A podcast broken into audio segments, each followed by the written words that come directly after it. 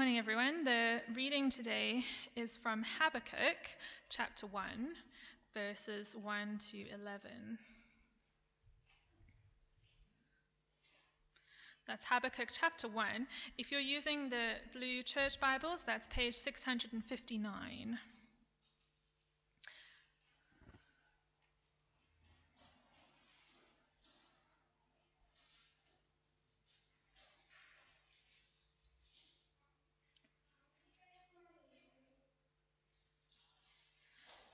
Habakkuk chapter one, from verse one, page six hundred fifty-nine. The oracle that Habakkuk the prophet received. Habakkuk's complaint. How long, O Lord, must I call for help, but you do not listen, or cry out to you, violence, but you do not save? Why do you make me look at injustice? Why do you tolerate wrong? Destruction and violence are before me. There is strife and conflict abounds. Therefore the law is paralyzed and justice never prevails. The wicked hem in the righteous, so that justice is perverted. The Lord's answer. Look at the nations and watch, and be utterly amazed, for I am going to do something in your days that you would not believe even if you were told. I am raising up the Babylonians, that ruthless and impetuous people, who sweep across the whole earth to seize dwelling places not their own. They are a feared and dreaded people. They are a law to themselves and promote their own honor. Their horses are swifter than leopards, fiercer than wolves at dusk. Their cavalry gallops headlong, their horsemen come from afar. They fly like a vulture, swooping to devour. They all come bent on violence. Their hordes advance like a desert wind and gather prisoners like sand. They deride kings and scoff at rulers. They laugh at all fortified cities. They build earthen ramps and capture them. Then they sweep past like the wind and go on, guilty men whose own strength is their God. And then we're turning to Daniel chapter one, which is page six hundred sixteen in the Blue Bibles. And we'll just read the first two verses.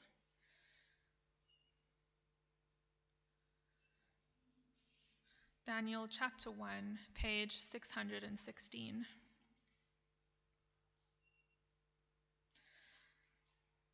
In the third year of the reign of Jehoiakim, king of Judah, Nebuchadnezzar, king of Babylon, came to Jerusalem and besieged it. And the Lord delivered Jehoiakim, king of Judah, into his hand, along with some of the articles from the temple of God. These he carried off to the temple of his God in Babylonia and put in the treasure house of his God. This ends the reading of God's word.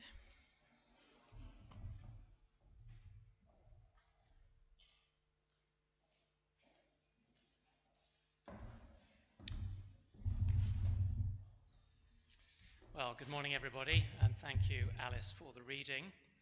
Uh, some of you will remember last year we had um, a young man called Absalom in our church family from Uganda, and uh, he's now uh, studying at seminary in South Korea, and I was on the phone with him. We were exchanging voice notes last night. It was sort of one o'clock in the morning his time and six o'clock my time.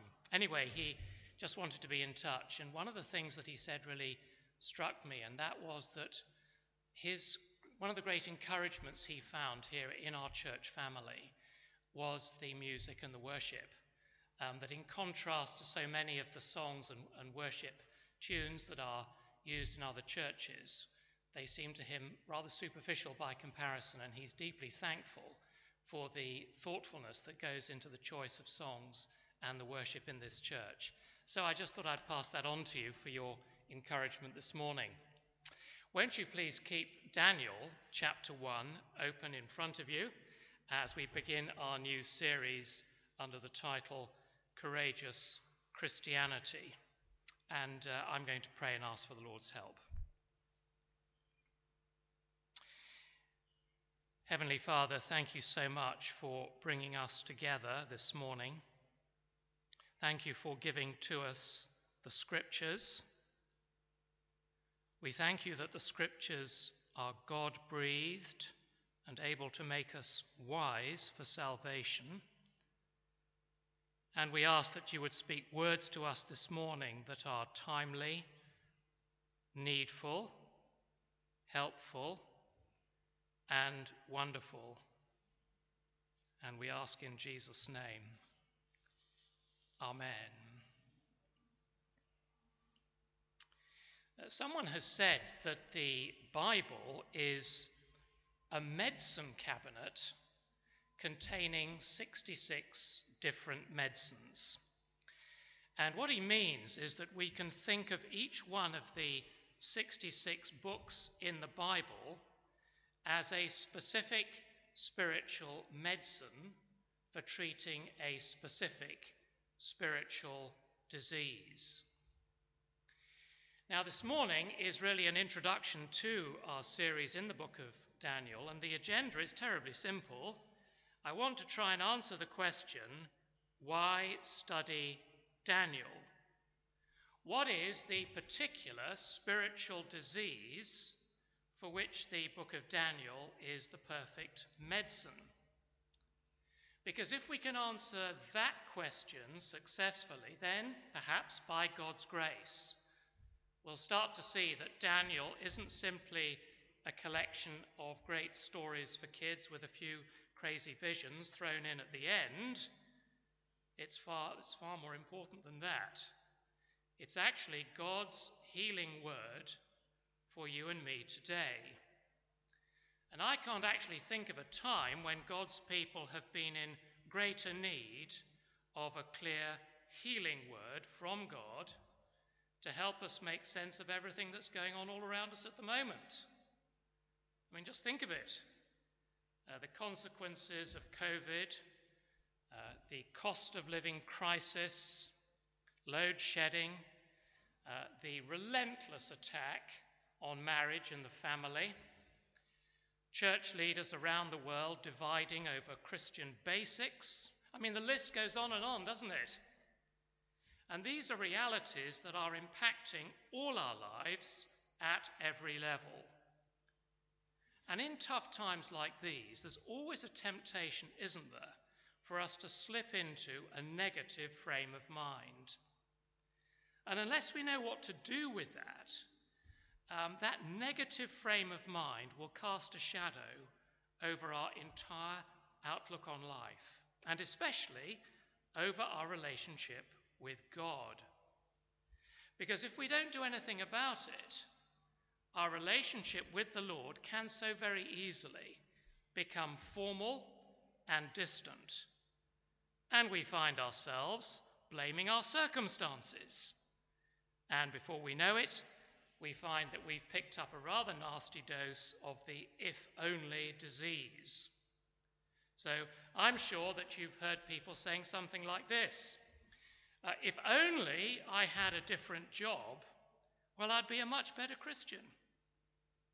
Or if only my wife or husband really understood me, well, then my spiritual life would really take off.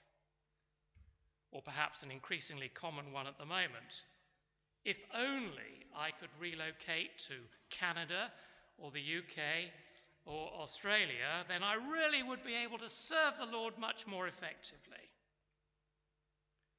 Well, the book of Daniel speaks powerfully to anyone who's tempted to think that the quality of our Christian lives is somehow dependent on our circumstances. So what then is the particular spiritual disease for which the book of Daniel is the perfect medicine? Well, in a word, it's doubt. Doubt is the disease for which the book of Daniel is the ideal treatment.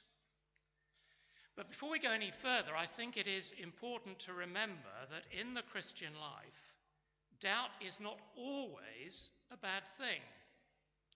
Uh, in his book, The Reason for God, Tim Keller's got a terrific comment on this, and I hope it will appear on the screen. He says this, A faith without some doubts is like a human body without any antibodies in it. So people who go blithely through life, too busy or indifferent, to ask hard questions about why they believe as they do, will find themselves defenseless, either against the experience of tragedy or the probing questions of a smart skeptic. So, friends, some doubt is to be expected in the Christian life. It's not always a bad thing. I mean, for example, which of us has not wondered at some point whether God really is in control of our personal circumstances, or whether he really is still interested in us individually? I guess all of us have. And because we live by faith and not by sight, doubts like that are actually unavoidable from time to time. The question is, what do we actually do with those doubts when they creep into our minds? What do we do with them? Well, I want to suggest to you that if we read the book of Daniel prayerfully and carefully, we'll start to develop a different and much healthier perspective on all the things that perplex us and cause us grief. Because if Daniel was here in this room this morning, I think he would say something like this: the reason that I want you to read my book is because I want you to realize that true spirituality never depended on life being easy. So for the next few minutes, we'll, we're going to focus on just the first two verses of chapter one. And I want us to consider together three of the most common symptoms of doubt. Because left untreated, these things can so easily cause us to put our relationship with Almighty God on the back burner. But I want to show you that in each case, God gives us the perfect medicine through the experiences of his servant Daniel. So let me read again for us those first two verses in Daniel chapter one. Verse one. In the third year of the reign of Jehoiakim, king of Judah, Nebuchadnezzar, king of Babylon, came to Jerusalem and besieged it. And the Lord delivered Jehoiakim, king of Judah, into his hand, along with some of the articles from the temple of God. These he carried off to the temple of his God in Babylonia and put in the treasure house of his God. Okay, so what are the symptoms of doubt for which Daniel, the book of Daniel, is the perfect cure? Number one, this book is the perfect cure for complacency. What is complacency? Complacency is the result of untreated or unexamined doubt. And it usually starts very early in the Christian life. So when we're first converted, uh, we discover that certain things in our lives need to change. We don't like that. And so we begin to doubt God's good plans for us because we're worried about how these changes are going to impact our lifestyle and our relationships. Because you see, as new Christians, those things are still super important to us. They're more important to us, actually, than discovering the blessings that God has in store for us if only we'll take him seriously. So what do we do? We ignore God's plans. We, we push them out of our minds. And what happens? Well, nothing happens. There's no bolt of lightning. Uh, we don't immediately drop dead from a heart attack. Nothing happens. And so what happens is we conclude that God is actually a bit of a toothless tiger. We might still come to church because, after all, we want a bit of religion in our lives. But basically, God is an optional extra to be slotted in whenever it suits us. And so in our thinking, we reduce the creator of the universe into a casual acquaintance. Uh, we're happy to think about him in church for an hour on Sunday morning, but that's all. That's complacency.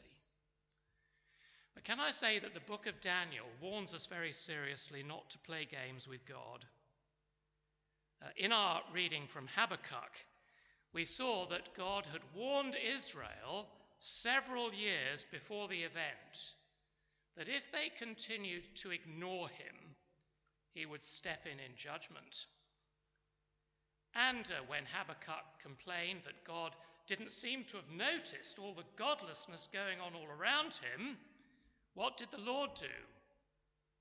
Well, he said this, quote, "I'm going to do something in your days that you would not believe, even if you were told.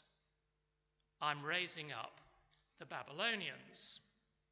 And so here in Daniel chapter one, it's uh, several years after Habakkuk's complaint.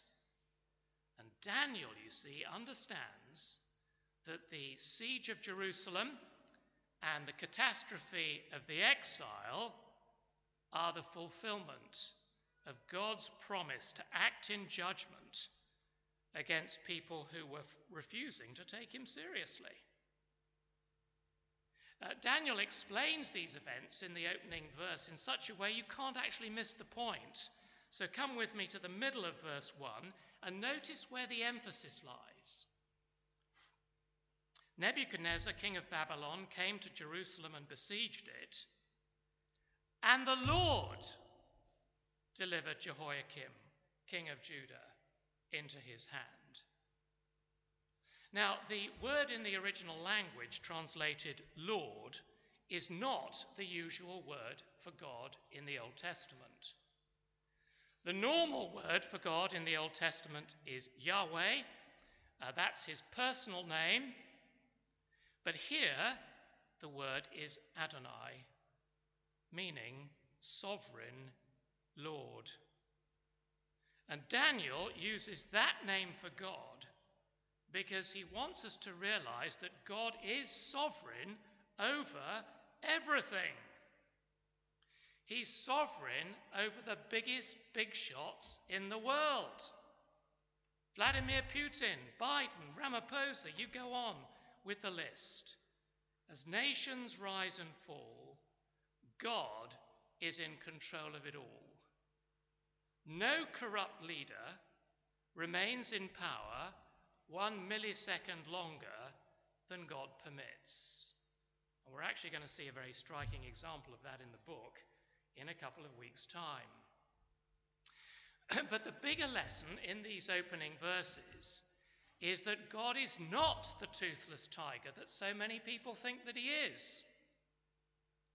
Verses one and two remind us that where there is evil and disobedience and no repentance, in the end, God intervenes. Yes, God is compassionate and gracious. He is slow to anger and abounding in love, not wanting anybody to perish. But you see, the complacent churchgoer who refuses to bend the knee in heart, mind, and will, who refuses to take God at his word, will in the end experience God's wrath. That's not me saying that. That's the message of the Bible. So if we read this book prayerfully and carefully, asking God to open our eyes, we're going to find that our complacency is swept away by a new sense of awe and reverence for the Almighty Sovereign God.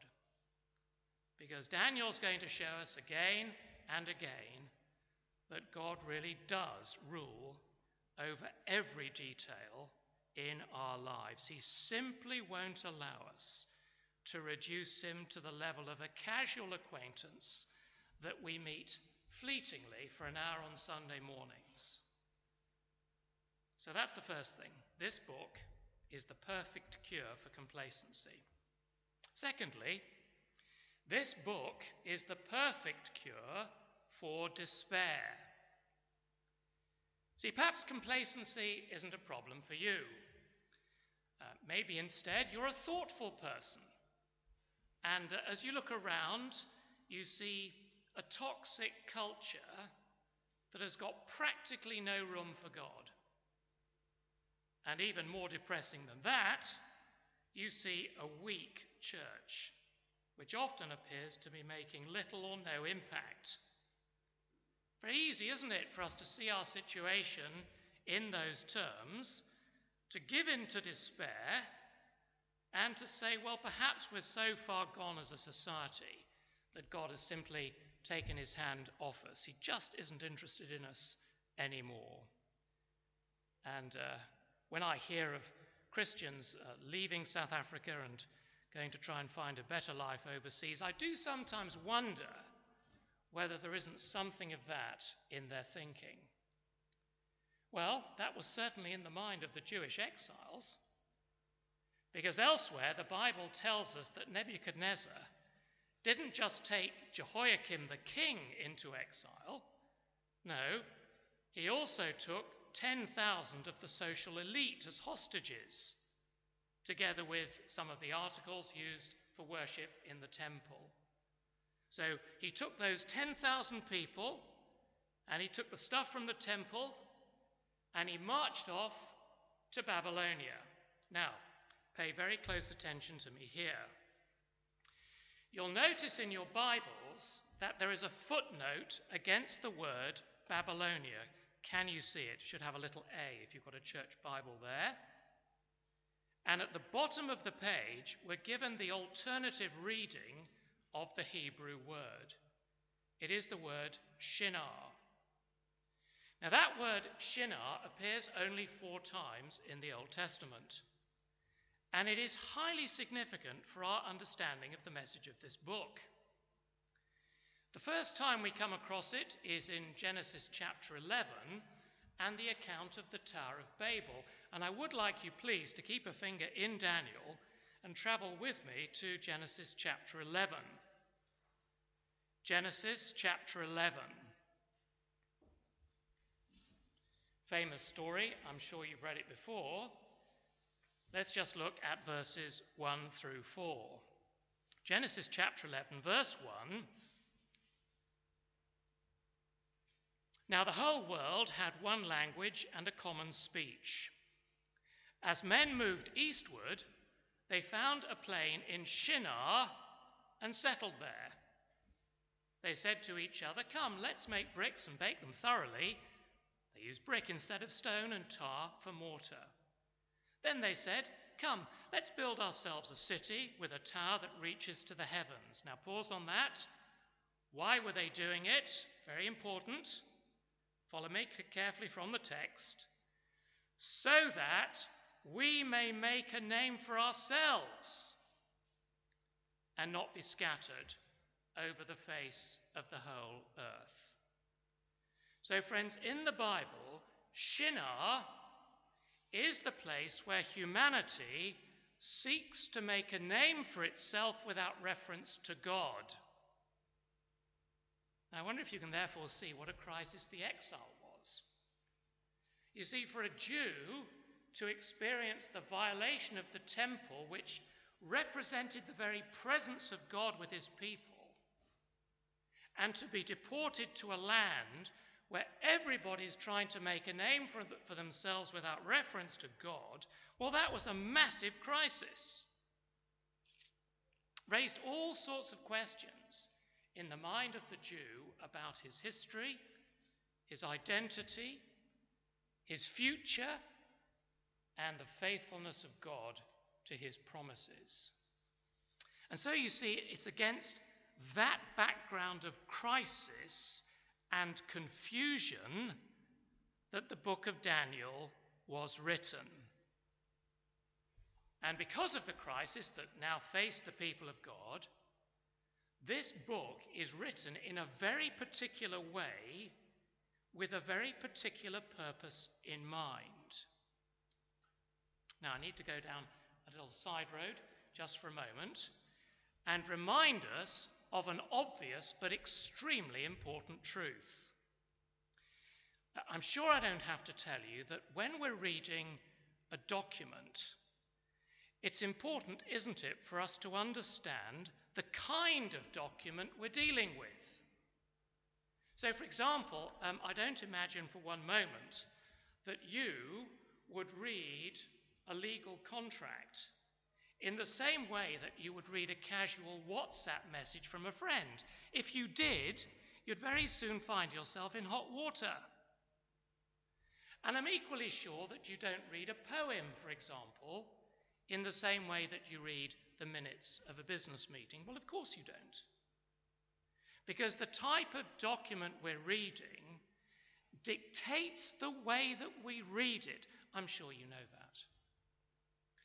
Now, it's vital for us to understand right at the beginning of this series that Daniel is a special type of document. You see, in times of social upheaval throughout human history, it's fairly common to see new types of art and literature arise to meet the occasion. It happened here in South Africa, didn't it, during the years of protest against the apartheid movement, the apartheid government. That protest was very often reflected in new styles of painting and poetry and music. And it had actually happened years before that among the slave population in the United States.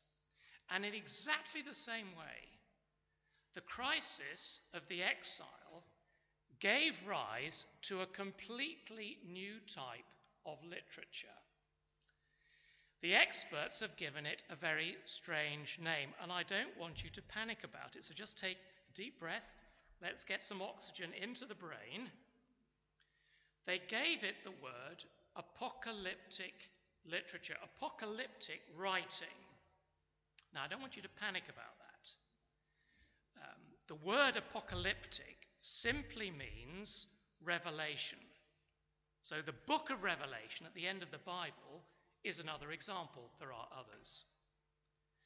So what is apocalyptic writing? Let's think about that. I'll show you on the screen. Apocalyptic writing is used to answer two simple questions. Question one.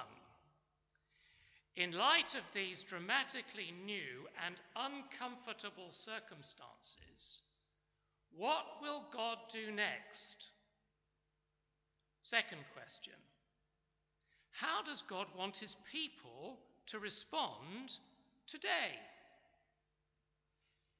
And what gives an apocalypse its name is that the fact is the fact that the revelation, the answer to those two questions, comes from God himself.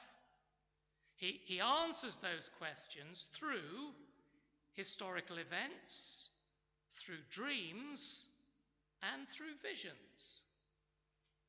So the first six chapters of the book of Daniel are the account of Daniel and his friends in the Babylonian court.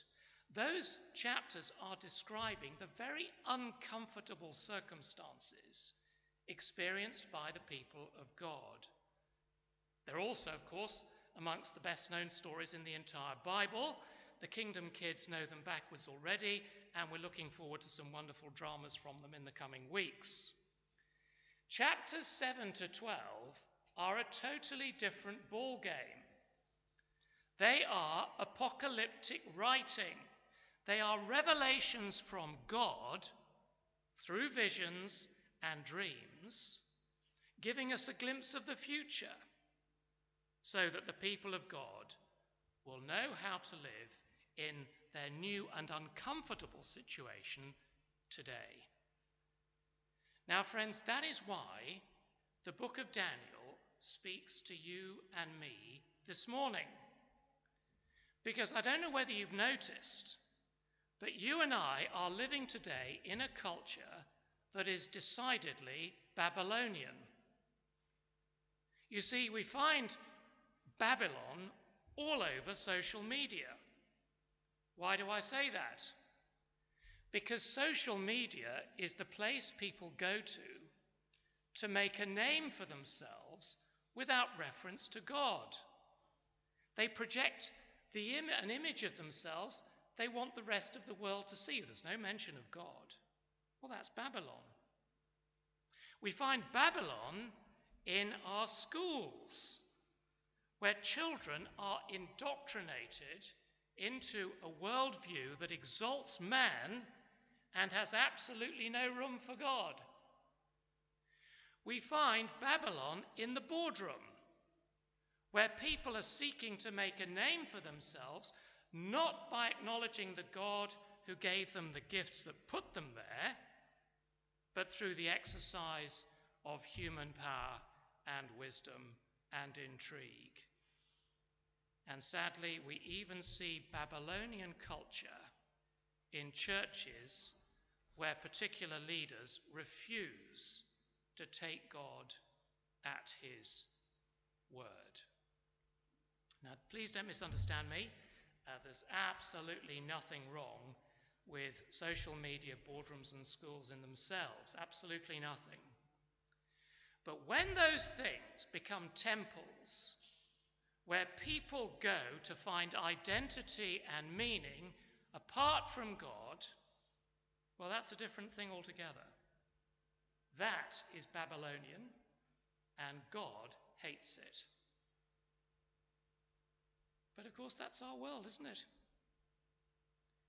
And the question raised in the book of Daniel is, how are the people of God supposed to live in a culture that exalts human, human beings in the place of the God who made them? The answer that God gives is that while God's people might be in hostile territory for a short time now, the future couldn't possibly be more different.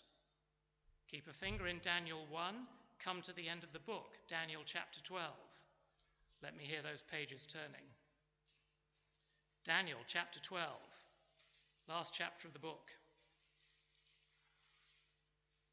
See, right at the end of the book, Daniel is given a stunning vision of what's going to happen right at the end of human history. Come with me to the middle of verse one. See, this is what Almighty God says is going to happen at the end of time. So fasten your seatbelts. Here we go. There will be a time of distress such as has not happened from the beginning of nations until then. But at that time, your people, everyone whose name is found written in the book, will be delivered.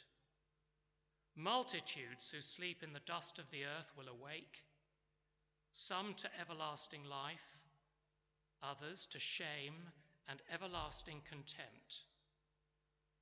Those who are wise will shine like the brightness of the heavens, and those who lead many to righteousness like the stars forever and ever. I love that passage. We're going to revisit it again at the end of the series. But this morning, I simply want you to notice that the movement in the book of Daniel is from God's people being in captivity in a toxic culture in chapter one to God's people being raised to everlasting life in chapter twelve. And the book of Daniel, you see, is a cure for despair, because while we are living in perplexing and difficult circumstances today, yes, we are, God wants us to know that the future is going to be wonderfully different. And if we let the message of Daniel really sink in, we'll find that instead of despair, we're filled with hope and confidence.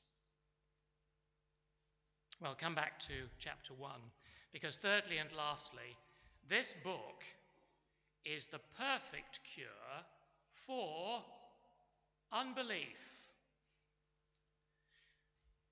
Verse two tells us that the crisis facing the people of God wasn't simply coming to terms with the consequences of their disobedience, not that.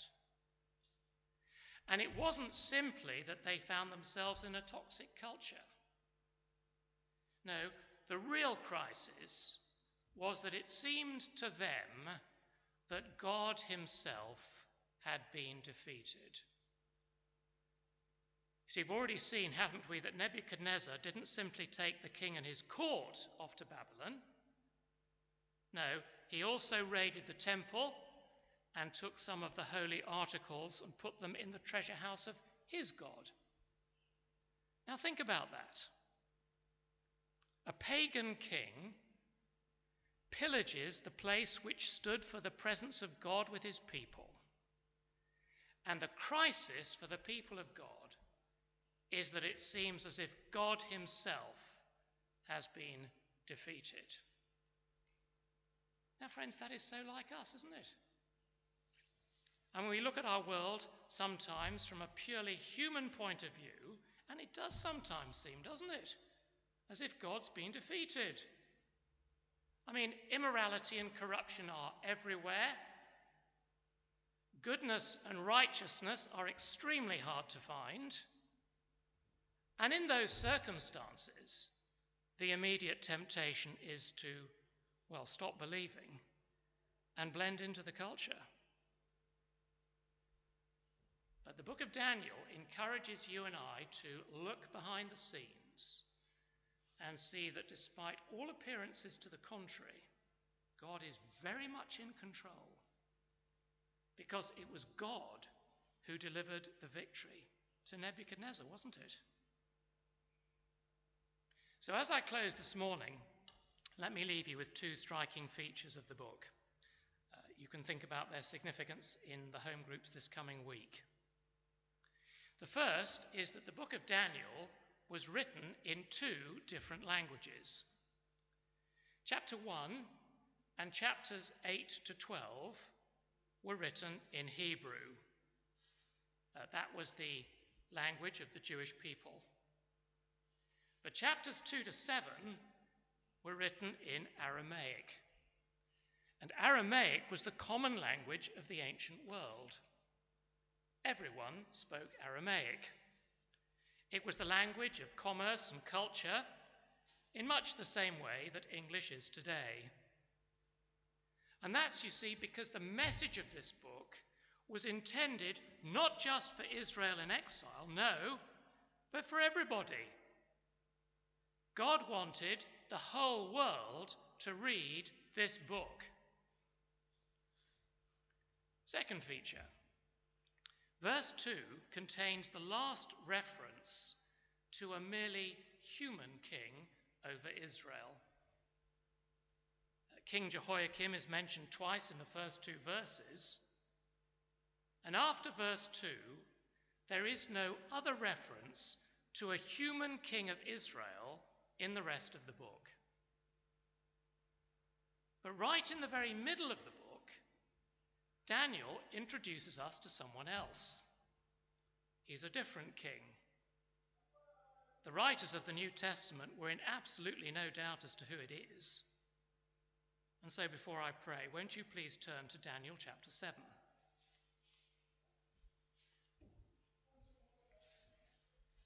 Daniel chapter seven.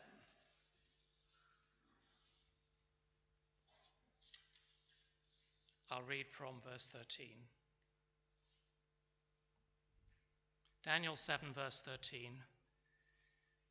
In my vision at night I looked, and there before me was one like a son of man, coming with the clouds of heaven. He approached the Ancient of Days and was led into his presence. He was given authority, glory, and sovereign power. All peoples, nations and men of every language worshipped him. His dominion is an everlasting dominion that will not pass away. And his kingdom is one that will never be destroyed. And six hundred years after those words were written, Jesus, Jesus Christ quotes from that passage, and he says, Daniel was talking about me. Let's pray.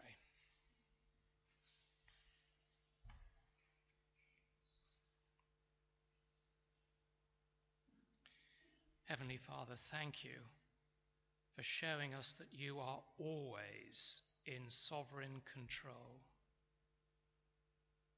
Please forgive us for the times when we've been tempted to give in to the kingdoms of this world with their crazy, godless agenda. And in all the perplexity of life, please help us to keep our eyes on King Jesus, whose kingdom is the only kingdom that will outlast the world. For it is in his name we ask it. Amen.